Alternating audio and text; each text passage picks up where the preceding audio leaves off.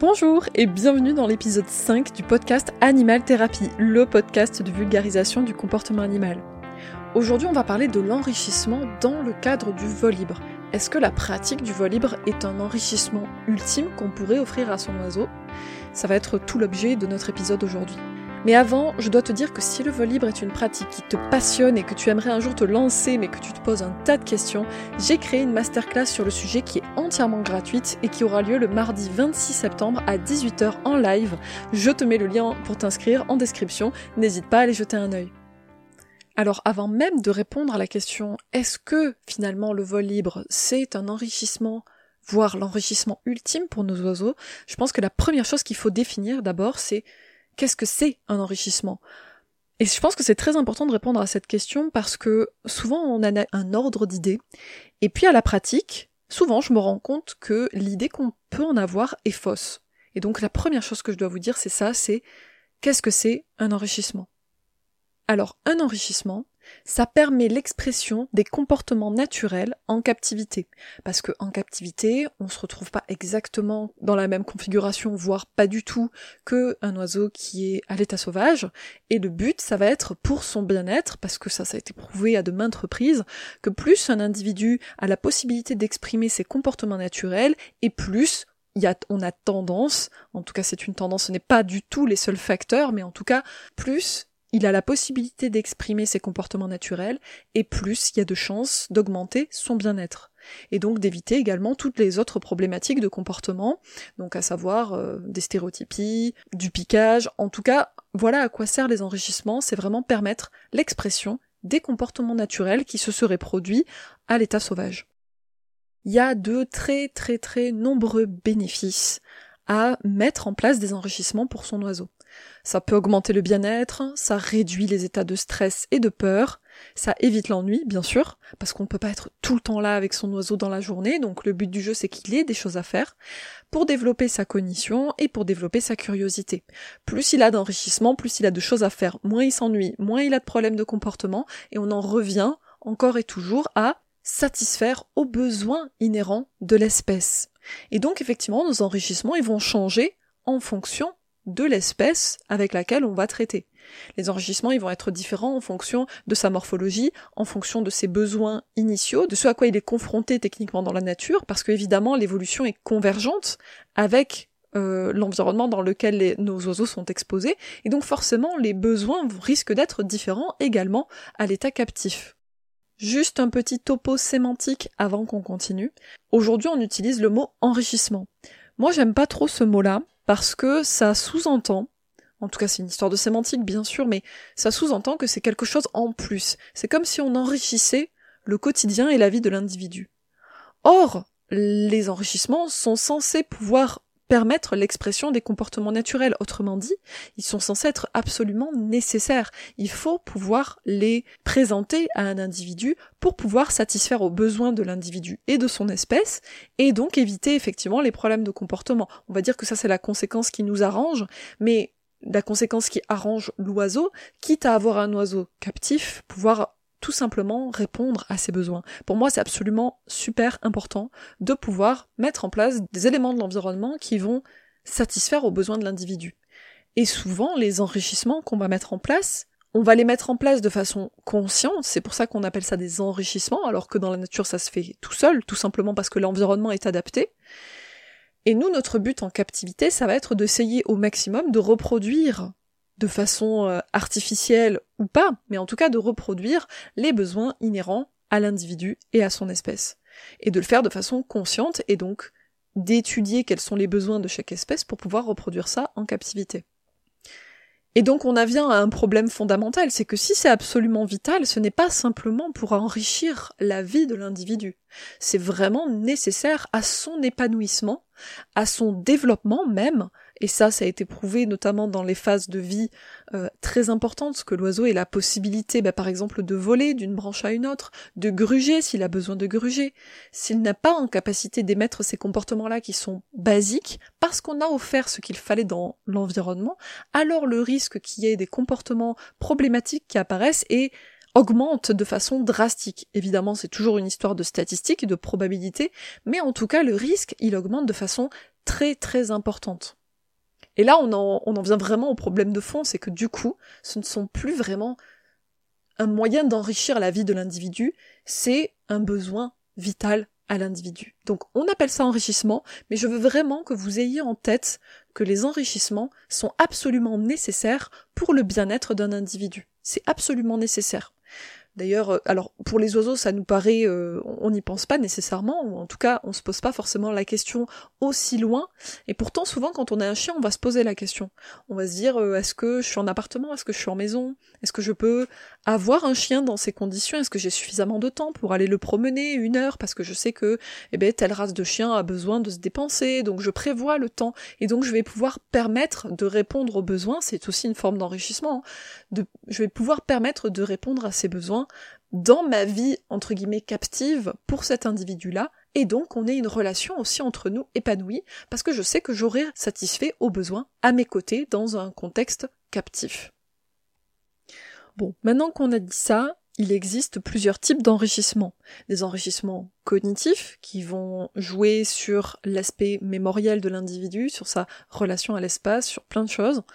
L'aspect social, c'est aussi une forme d'enrichissement, avoir des interactions sociales qui sont riches, soit avec des individus de sa propre espèce, soit des espèces apparentées, soit des espèces totalement différentes, comme en l'occurrence l'humain avoir un enrichissement physique aussi, donc la possibilité d'avoir de la motricité dans son environnement, donc un environnement potentiellement suffisamment grand qui permette de satisfaire à ce besoin-là au quotidien. Des enrichissements dits environnementaux, donc là, par exemple, ça pourrait être mettre des branches avec feuillus que l'oiseau va pouvoir euh, toucher, qui, vont être modifiés de façon relativement régulière dans son environnement, comme si, encore une fois, on était dans un contexte euh, de nature, et dans la nature, il y a des changements dans l'environnement qui sont assez réguliers, ne serait-ce que par les déplacements des oiseaux. Et des enrichissements type foraging, type recherche alimentaire, où là le but du jeu ça va être encore une fois comme dans la nature de pousser l'individu à émettre des comportements qu'il ferait s'il était à l'extérieur, comme par exemple de la recherche alimentaire. Donc ça va être cacher par exemple les petites friandises préférées à des endroits particuliers de la volière ou dans la maison, dans des, euh, dans des petits contenants qui soient faciles d'accès pour cet individu, qui vont lui permettre de satisfaire aux besoins inhérents à son espèce, comme par exemple gruger, tout en étant récompensé pour avoir émis ces comportements-là, parce qu'il a émis les comportements naturels qu'il aurait émis de façon innée s'il en avait eu l'opportunité. Notre but, en fait, c'est de créer des opportunités dans l'environnement où l'oiseau va permettre d'effectuer ses comportements de façon presque spontanée, sans qu'on ait nécessairement besoin d'un apprentissage.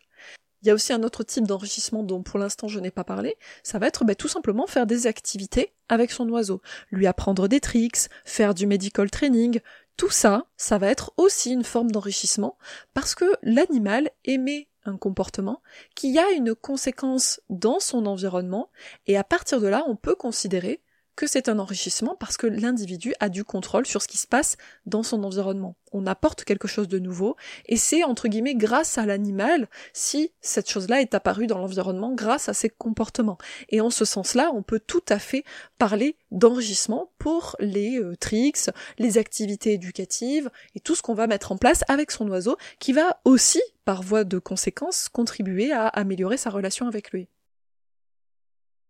Donc si c'est pas déjà fait, moi ce que je vous recommande, c'est de vraiment faire ce qu'on appelle un planning d'enrichissement. Alors ça, j'en parle dans ma formation vol libre, faire un planning d'enrichissement et c'est super important. C'est super important, comme je viens de le dire, pour satisfaire aux besoins de l'individu, mais c'est aussi super important parce que ça lui permet de s'habituer très doucement tranquillement et à son rythme aux nouveaux éléments de l'environnement qui pourraient apparaître. Là, en l'occurrence, dans le vol libre, c'est super, super important de faire cette, euh, cet exercice-là, parce que si l'oiseau ne connaît rien, parce qu'il est systématiquement dans un contexte euh, captif de vie en maison, il y a toutes les chances qu'il tombe complètement des quand il sort à l'extérieur, et que du coup, il y ait soudainement beaucoup trop d'informations à gérer et à digérer, et donc les chances que le stress augmente de façon super drastique, il est super important. Et donc pour ces deux raisons-là, pour moi, les enrichissements sont absolument vitaux à mettre en place et c'est pour ça que je vous recommande, et je vous recommande même dès aujourd'hui, si ce n'est pas déjà fait, vous faites un petit planning, quitte à prendre un petit calendrier, et chaque jour vous vous notez une idée d'enrichissement à mettre en place pour vos oiseaux. Vous pouvez en mettre une, vous pouvez en mettre plusieurs dans les différents types d'enrichissement dont on a parlé, et puis il y a des choses dans l'environnement qu'on va installer qui vont rentrer dans plusieurs catégories d'enrichissement en faisant une seule activité, et c'est très bien aussi. Par exemple, vous pourriez tout à fait rajouter euh, des branches ou euh, des, vieux bois euh, entre guillemets pourris que vous pourriez trouver dans un bois ou dans une forêt, et à l'intérieur cacher des friandises. Là, vous faites un enrichissement à la fois environnemental, à la fois alimentaire et voire même cognitif. Là, vous faites un enrichissement qui va jouer sur plusieurs types plusieurs tableaux et ça devient du coup très intéressant. Alors là bien sûr j'ai pris un exemple mais des types d'enrichissement et c'est pour ça que j'ai pris le temps de le décortiquer, il y en a des tas et dans chaque catégorie on peut même faire des sous-catégories mais en gros ce qu'il faut comprendre c'est que vous pouvez vraiment ne serait-ce que donner différemment l'alimentation que vous mettez au quotidien dans la volière plutôt que de tout le temps les donner systématiquement de façon super ennuyeuse dans la même gamelle, et eh bien vous pourriez imaginer prendre cette même ration alimentaire et la disperser un petit peu dans l'environnement pour que ce soit totalement différent qu'habituellement. Parce que dans la nature, eh ben, l'alimentation, elle n'est pas toujours en train d'attendre hein, l'oiseau au même endroit chaque jour, bien sûr que non. Dans la nature, il doit faire un effort cognitif important pour trouver cette nourriture-là, et ça contribue à alimenter leur bien-être et c'est super important du coup d'essayer de reproduire ces choses-là aussi en captivité. Ça n'a pas euh, besoin d'être très chronophage, mais effectivement, plus on y pense en amont, plus on s'est organisé pour le faire, et plus du coup on va gagner du temps sur sa semaine. Si c'est donner son alimentation de façon différente, on pourrait tout à fait imaginer mettre euh, l'alimentation de façon différente. Par exemple, on pourrait toujours imaginer mettre l'alimentation dans la même gamelle, mais au lieu de la laisser 100% à disposition, et eh bien mettre par exemple des petites feuilles ou des boules de papier euh, qu'on a froissées ensemble, et les mettre au-dessus de la ration alimentaire, toujours dans la gamelle, pour que l'oiseau euh, doive enlever ses boules de papier froissées pour accéder aux friandises en dessous, exactement comme s'il devait, je sais pas moi, rechercher un insecte sous une écorce. Et eh ben ça contribue à, le faire, à lui faire chercher son alimentation. Et on pourrait commencer comme ça, qui est un exercice relativement simple, et puis petit à petit corser la difficulté à mesure que l'oiseau prend de l'assurance, à mesure qu'il n'a pas peur. Et donc j'en viens à un point super important. C'est qu'un enrichissement n'en est un qu'à partir du moment où l'oiseau est capable d'y faire face, qu'à partir du moment où il n'y a pas de stress. Si vous voyez votre oiseau qui est en stress vis-à-vis de, par exemple, du jouet que vous avez mis dans sa cage ou dans sa volière, alors ce n'est plus un enrichissement, ce n'est plus un plaisir. Même si on a pris l'objet dans cet objectif-là et que cet objet-là n'a que cette fonction. Donc là, si on achète un jouet, je veux dire, la seule fonction, c'est de faire un enrichissement dans l'environnement de l'oiseau pour éviter qu'il s'ennuie, on est d'accord? Sauf que, si de son point de vue, c'est un élément dans l'environnement qui est trop gros, trop soudain, trop proche de lui, et qu'il n'a pas la possibilité de se reculer vis-à-vis de ce jouet-là, ou que c'est tout simplement trop parce qu'il a fait des expériences négatives avec un jouet, peut-être qu'un jour il s'est coincé une patte, peu importe, qu'est-ce qui a pu avoir lieu dans sa vie, vous, si vous remarquez que votre oiseau a aimé des comportements de stress à ce moment-là, alors ce ne sont plus des enrichissements. Et ça, c'est vraiment super important à comprendre. C'est-à-dire que là, au lieu de d'en faire une activité plaisante, au lieu d'en faire quelque chose qui est super agréable pour l'individu, on est en train de faire exactement le contraire. Et comme ça reste en plus de ça en présence dans l'environnement de façon constante, le risque de créer un stress chronique, il est super important. Alors tout ça, j'en parle dans l'épisode de la semaine prochaine qui va parler de l'impact du stress dans le vol libre. Je vais parler de façon beaucoup plus euh, précise et un peu plus en profondeur du stress. Donc je vous invite, euh, si vous voulez en savoir plus sur cette thématique, à revenir la semaine prochaine pour l'épisode suivant.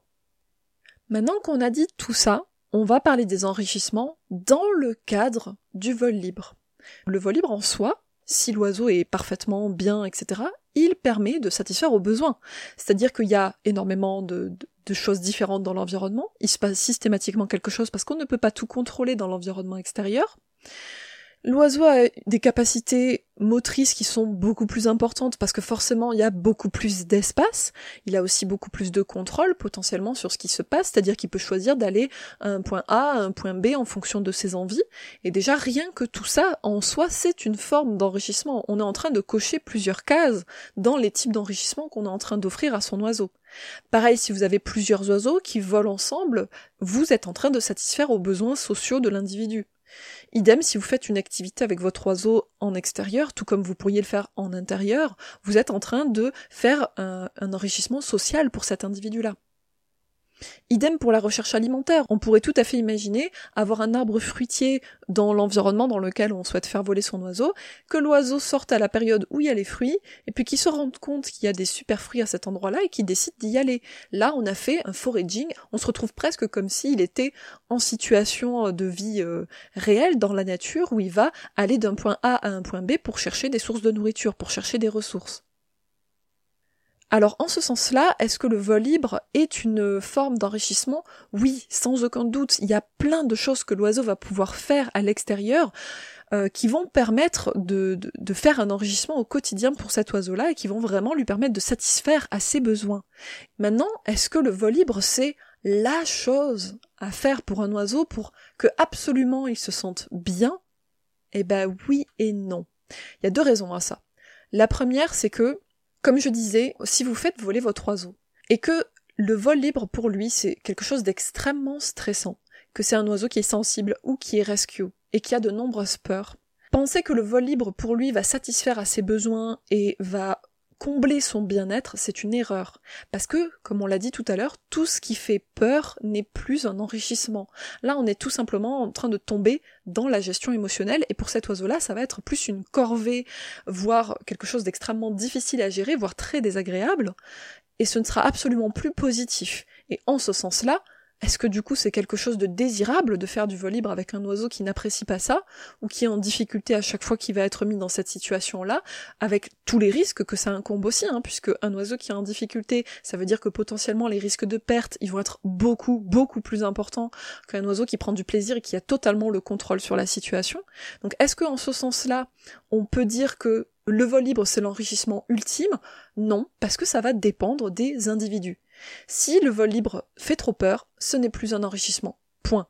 Donc ça dépend de, votre individu, ça dépend de son passé, ça dépend de sa sensibilité, et ça c'est une évaluation pour chaque oiseau pour pouvoir s'assurer que effectivement l'activité bonus qu'on est en train de mettre en place pour cet oiseau-là dans ce contexte de vie-là à ce moment-là de sa vie soit effectivement quelque chose de positif. Et la deuxième raison à laquelle je pense, c'est que on peut, pour quasiment toutes les espèces, satisfaire aux besoins permettre en captivité de reproduire les comportements naturels d'un individu sans avoir besoin de le mettre en danger dans une pratique de vol libre. Parce qu'effectivement, le vol libre, ça comporte de nombreux risques, et c'est une balance bénéfice-risque à avoir pour un individu. Est-ce que là, je ne pourrais pas faire la même chose autrement? Plutôt que de proposer à cet individu-là une sortie qui risque de le mettre en difficulté, et que finalement je vais augmenter le risque de perte alors que je pourrais faire aussi bien avec infiniment plus de sécurité, puisque du coup, dans le cadre d'une pratique maison, il n'y a pas de risque de perte ou d'accident, ou très peu, en tout cas c'est négligeable. Pour quasiment toutes les espèces en captivité, on peut leur apporter au besoin. On peut faire du foraging, on peut apporter un ou plusieurs congénères, que ce soit de, la même espèce ou d'une espèce euh, apparentée. Euh, on peut faire des tricks avec eux, on peut améliorer leur environnement, on peut faire une volière suffisamment grande pour leur permettre d'avoir de la motricité, une motricité suffisante, pour permettre à l'individu de reproduire les comportements qu'il aurait fait dans la nature, et ça, c'est aussi quelque chose à comprendre dans le vol libre. Le vol libre, c'est pas juste voler pour voler. On ne fait pas simplement voler son oiseau parce qu'il a besoin de voler. Bien sûr qu'il y a un besoin physique. Mais en soi, l'oiseau, il va peut-être pas prendre du plaisir à voler en soi. Parce que c'est une activité au même titre que ben, euh, demander à n'importe qui de faire un marathon tous les jours, ce sera peut-être pas un plaisir pour lui, pourtant il en est capable. Pourtant c'est un besoin. On a des gens, bah, sont faites pour ça. Donc en fait, ce qu'il faut mesurer, c'est que, bien sûr, il faut cultiver la motricité. Ça, c'est une évidence. Parce que nos oiseaux, ils en ont besoin. Et un oiseau qui n'a pas de capacité motrice, il y a eu un tas d'études qui montrent que ça augmente les problèmes de comportement, que ça augmente les, les stéréotypiques, les dépressions, que ça augmente plein de choses. Donc il faut cultiver la motricité. Mais entre cultiver la motricité et faire du vol libre, il y a quand même un immense gouffre entre les deux. On peut tout à fait cultiver les capacités motrices en restant dans un environnement sécurisé à 100%. On pourrait tout à fait imaginer, si vraiment on a envie de voler son grand haras et que sa volière de 5 mètres de long ne suffit pas, ou que même son salon ne suffit pas, eh bien on pourrait tout à fait imaginer travailler euh, la, la cage de transport, comme ça il est serein, travailler la voiture, comme ça il est serein, et aller dans une immense grange ou dans un manège à cheval totalement fermé et le faire voler dans cet environnement-là. Si notre oiseau il aime voler, c'est un environnement sécurisé qui permet de satisfaire aux besoins. Exactement comme on irait promener son chien chaque jour, on prévoit ce temps-là dans son emploi du temps, et on se dit, bon ben voilà, là j'y vais, parce que mon oiseau, je sais qu'il a des besoins de dépenses physiques qui sont plus importants parce que c'est telle espèce, parce que c'est tel individu, parce que peu importe la raison, et du coup on pourrait tout à fait aussi imaginer le faire sans mettre son oiseau dans des conditions de vol libre où il y a un risque. Et tout ça, ça s'évalue. Donc est-ce qu'on peut satisfaire aux besoins d'un individu sans le mettre en vol libre? Oui. Oui, oui et oui. Et donc, et je vais en venir à un autre point. Si vous n'avez pas envie de faire du vol libre parce que vous n'avez pas envie d'avoir le moindre risque de perte ou d'accident, c'est tout à fait ok. Personne ne devrait vous culpabiliser pour ça vous avez des tas et des tas d'autres leviers à actionner en captivité pour permettre de mettre en place des enrichissements suffisants et de satisfaire aux besoins de l'individu. Il y a des tas et des tas de leviers, il y en a des centaines, voire des milliers, je ne peux pas penser à tout. C'est aussi une histoire de créativité, mais en tout cas, une chose est sûre, c'est que vous pouvez mettre en place des enrichissements qui permettent de satisfaire les besoins de l'individu. Donc ne vous sentez absolument pas coupable si vous n'avez pas envie de mettre en place de vol libre pour votre oiseau, il n'y a aucun Effectivement, l'apprentissage du voilier peut être très intéressant parce que voilà, un oiseau ça vit extrêmement longtemps, ça vit euh, allez pour les petites espèces ça vit 12 ans, pour les toutes petites espèces pour le plus ça peut aller jusqu'à 70, 80 ans en moyenne.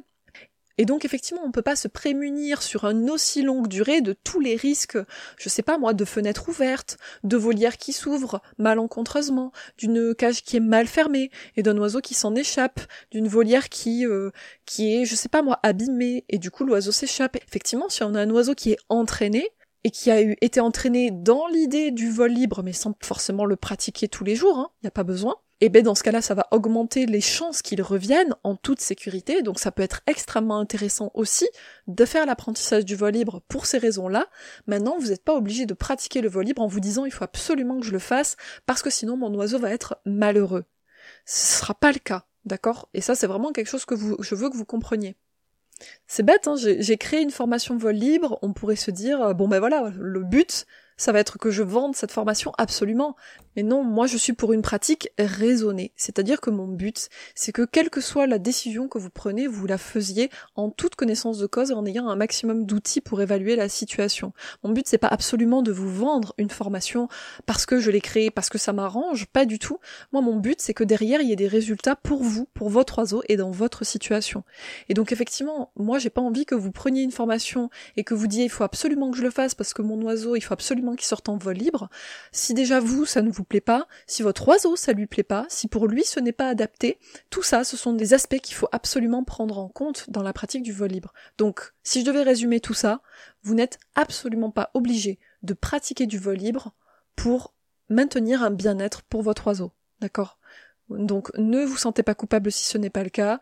Voilà, vous êtes libre et vous avez d'autres moyens d'action pour satisfaire au bien-être et satisfaire aux besoins de vos oiseaux.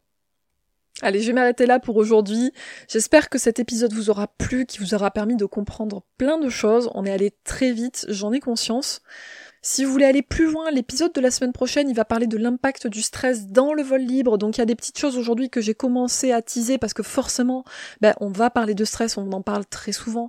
Donc si vraiment vous voulez aller plus loin là-dessus, ben, revenez la semaine prochaine. Et si vraiment le vol libre c'est quelque chose qui vous intéresse, que vous avez vraiment envie de vous lancer, que vous n'êtes pas sûr que ce soit la bonne chose à faire pour vous, j'ai créé une masterclass sur le sujet qui est gratuite et qui aura lieu le mardi 26 septembre à 18h en live. Vous avez le lien en description, donc n'hésitez pas à aller jeter un œil et vous inscrire si ce sujet-là vous intéresse. J'espère que ce nouvel épisode vous a plu. Si c'est le cas, n'hésitez pas à vous abonner à la chaîne et à noter l'épisode. C'est vraiment le meilleur moyen de me garder motivé. Vous avez d'ailleurs toutes les ressources dont on a parlé aujourd'hui en description. Si vous avez des questions ou des remarques sur l'épisode du jour, n'hésitez pas à commenter. D'ailleurs, dans la section commentaires aussi, vous pouvez tout à fait suggérer un prochain sujet qui vous tient à cœur. Vous pouvez également rejoindre mon Instagram pour plus d'informations, de tips et de ressources gratuites sous l'identifiant Animal Thérapie. Vous avez un souci de comportement avec votre animal ou vous avez envie de vous faire accompagner de façon éthique et professionnelle, vous pouvez me contacter directement sur contact@animaltherapie.com et je vous dis à très bientôt pour un nouvel épisode.